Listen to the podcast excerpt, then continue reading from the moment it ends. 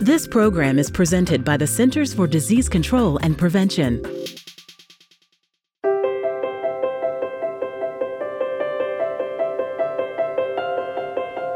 Welcome to our podcast series on CDC's Ovarian Cancer Demonstration Project. I'm your host, Jake Lynn. Did you know that ovarian cancer is the fifth leading cause of cancer death among women in the United States and the second most common type of female reproductive cancer? This episode is part of a five part podcast series that describes the activities, facilitators, and barriers, lessons learned, and recommendations from the demonstration sites. Today, I spoke with Katie Jones, Mary Charlton, and Jenny Patterson from Iowa about their CDC demonstration project to increase gynecologic oncologist involvement in the treatment for ovarian cancer. While there is no simple and reliable way to screen for ovarian cancer in asymptomatic women, a woman's chances of survival increases if her treatment is given or directed by a gynecologic oncologist. Let's meet our guests. I'm Katie Jones. I'm the program manager of the Iowa Comprehensive Cancer Control Program at the Iowa Department of Public Health. And I was basically the liaison between the Iowa Cancer Registry um, and ICF and helped with the application and the reporting, the budgeting, contracts, those types of things.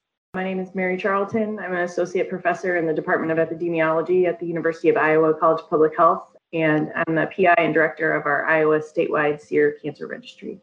My role on the project was overseeing and directing the formative analysis that we did and just overseeing all components of the project. For our listeners, Mary is a principal investigator, or PI, who is responsible for directing the project. As Mary mentioned, she is the director of Iowa's Surveillance, Epidemiology, and End Results Program, also known as SEER. SEER provides information on cancer statistics to reduce the cancer burden among the U.S. population. Now, let's give Jenny an opportunity to introduce herself. Hi, I'm Jenny Patterson, and a research specialist with the University of Iowa College of Public Health, and uh, I was working on the materials development and testing for this project. Excellent. So, what motivated you and the Iowa Department of Public Health to take on this work? Well, I saw the opportunity was sent out to the comp cancer programs and I reached out to some of our partners, including the Iowa Cancer Consortium, and Mary is on the board of the Iowa Cancer Consortium, and we also work together since she, you know, is part of the Iowa Cancer Registry. We hadn't really worked on ovarian cancer for our comp cancer program; it hadn't been much of a focus. But Mary right away said, "Oh, this actually aligns with a project we've already done, and and we would like to apply." So I'll just let you take it away, Mary, too, if you want to talk about that at all.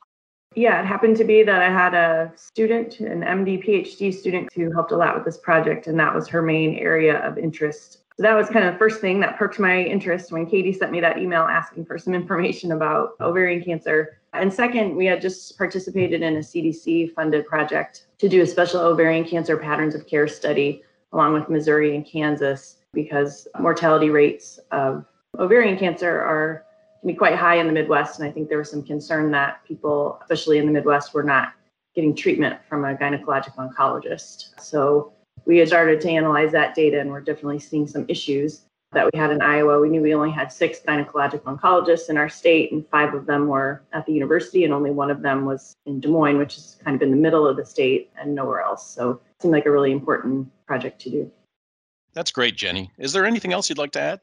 I reached out to Mary and ended up when I heard about the project, I've worked with CDC on a number of gynecologic cancer projects in the past, and specifically ovarian cancer as well. So thought this would be a good fit, and it was. I was happy to join the team. And what would you say was the overarching goal in participating in this demonstration project? Yeah, we really wanted to understand what the issues were that were driving the lack of either referrals or patients going to a gynecologic oncologist. We didn't really know what were the key issues so we appreciated that the project allowed us to do some formative research on determining that and then selecting some strategies to address the barriers and issues that we found. That's a great tee up. Next, I'd like to go into the strategies you implemented and the formative research you conducted to help you select those strategies. So, if you could, please describe first the formative research you conducted, and then describe the strategies you selected for implementation based on the findings from the formative research. We were really trying to learn what what the root causes of some of the problems were in Iowa so that we could best address them. And we really heavily relied on the Iowa Cancer Registry data. It was nice to have that as a starting place. And we could see that there were some places in Iowa, a handful, where looked like they were referring less than others. so we wanted to make sure to try and reach out to providers in those areas to see if we could kind of figure out what was happening. So when we did the formative research, we started with interviewing providers and then also decided that we needed to interview patients too. And thankfully, with the Iowa Cancer Registry being part of the project, we could use that data to determine there were some people we could talk to who looked like they never went to a gynecologic oncologist, according to our records, and focus on them and just kind of ask them about the process that they use to decide where to receive care. That was probably the most illuminating set of interviews because they didn't really say I, I couldn't travel somewhere or there were financial barriers, transportation barriers. They did not say those things. They said, my doctor, I trusted my doctor, and they said they could take care of it. So essentially, we learned from them some people are just not getting referred. And because of that trust based relationship with their physician, they're not seeking second opinions, they're not doing a lot of online research. They're just sort of going where they're told to go and assuming that that person offering treatment is the most qualified person to take care of them. And unfortunately, an assumption is not actually always true. So that was the big impetus for selecting patient education materials as one of our strategies to help make them aware of the importance of seeing a gynecologic oncologist and um, some questions to ask their providers. That's great. Now I want to talk about each of the strategies you implemented based on these findings. Let's start first with the patient and provider education materials.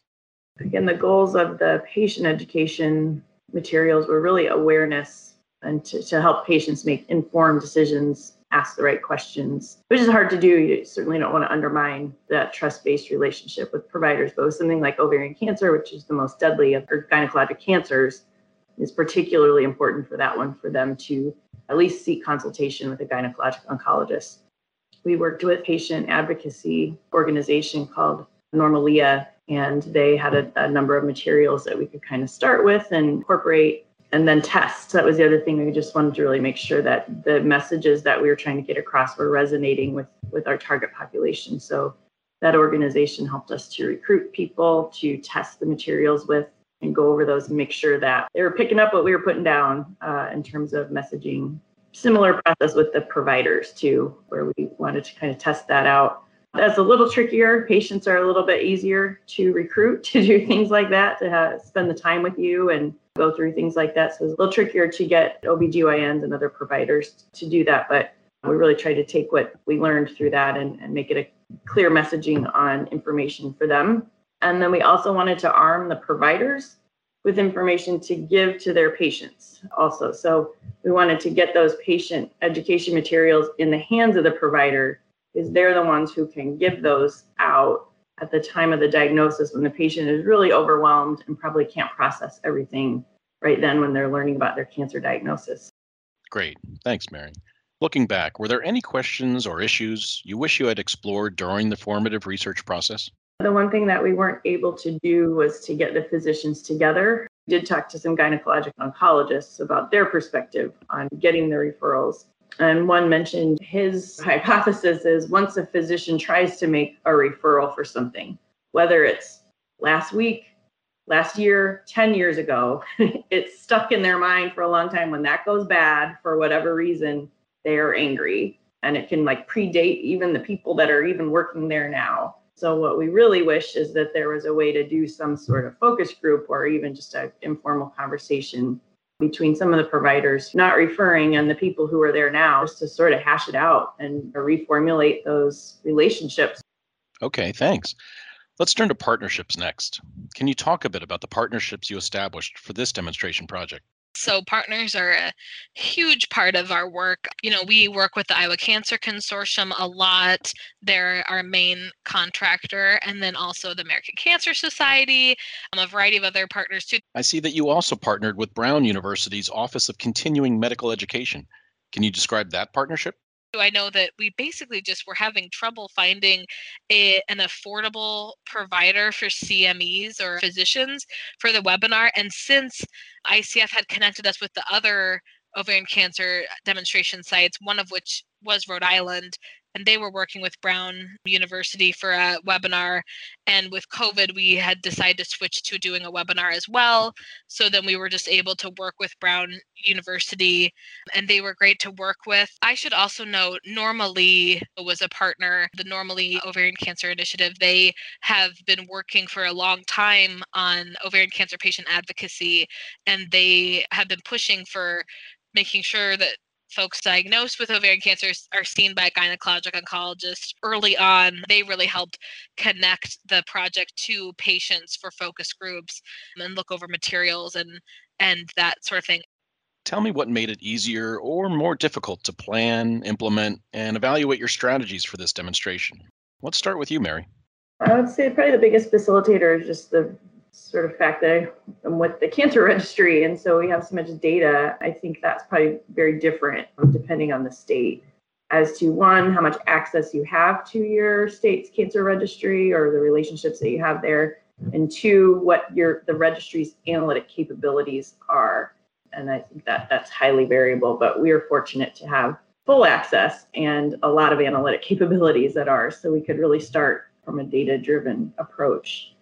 I think the barriers were really mostly in the recruitment of providers to participate. We had NormaLeah and heavily relied on them for the for access to survivors, ovarian cancer survivors. We didn't have anything that mirrored that on the provider side. There wasn't like a one place we could go to to to recruit providers and it was during the pandemic so who knows how it would have gone otherwise but right during that time it was pretty difficult to recruit them to participate in interviews or kind of the testing of our subsequent materials. So that was probably the hardest the things that helped that is we the iowa cancer consortium has a lot of providers that are involved. Also our, our connection with having a gynecologic oncologist on our team. She could kind of reach out to people that and recommended people who we could interview. We kind of relied on some of those relationships between our partners. It kind of comes back to having a broad set of partners who can who can reach out to, to hard to get groups like providers when you need some of their time to talk to them. Great. Katie, anything to add on that? So there was just some barrier with providers referring thinking that the referral process is complicated. But then when we talked to the gynecologic oncologist, they said, no, we've streamlined it. We get patients in. So just helping to connect the dots there. Again, focusing on that provider education component. And Jenny, how about you? Yes, I think with the goal of educating the providers, we knew that CME was the way to go. That's the way to get them to participate. And so we were able to do that again with the partnership with Brown, and we were grateful for that. Excellent.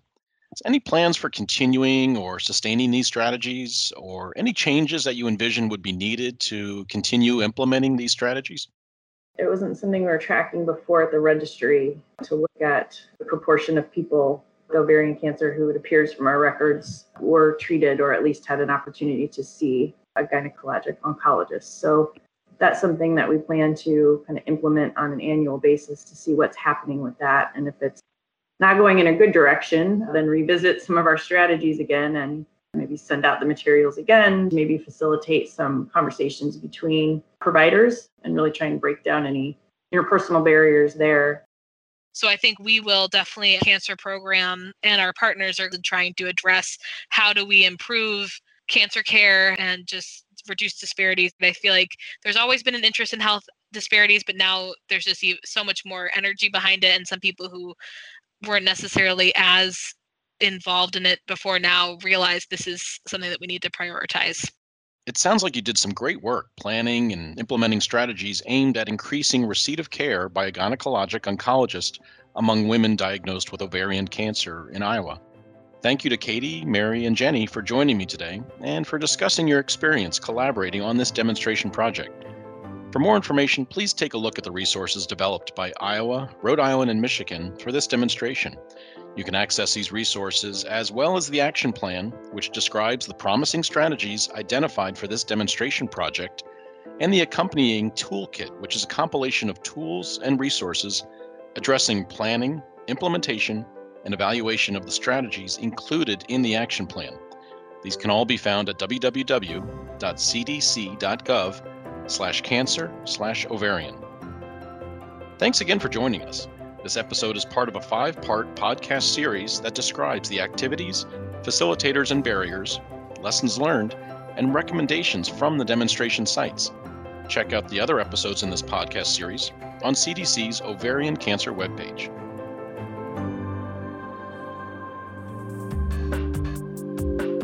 For the most accurate health information, visit cdc.gov or call 1 800 CDC Info.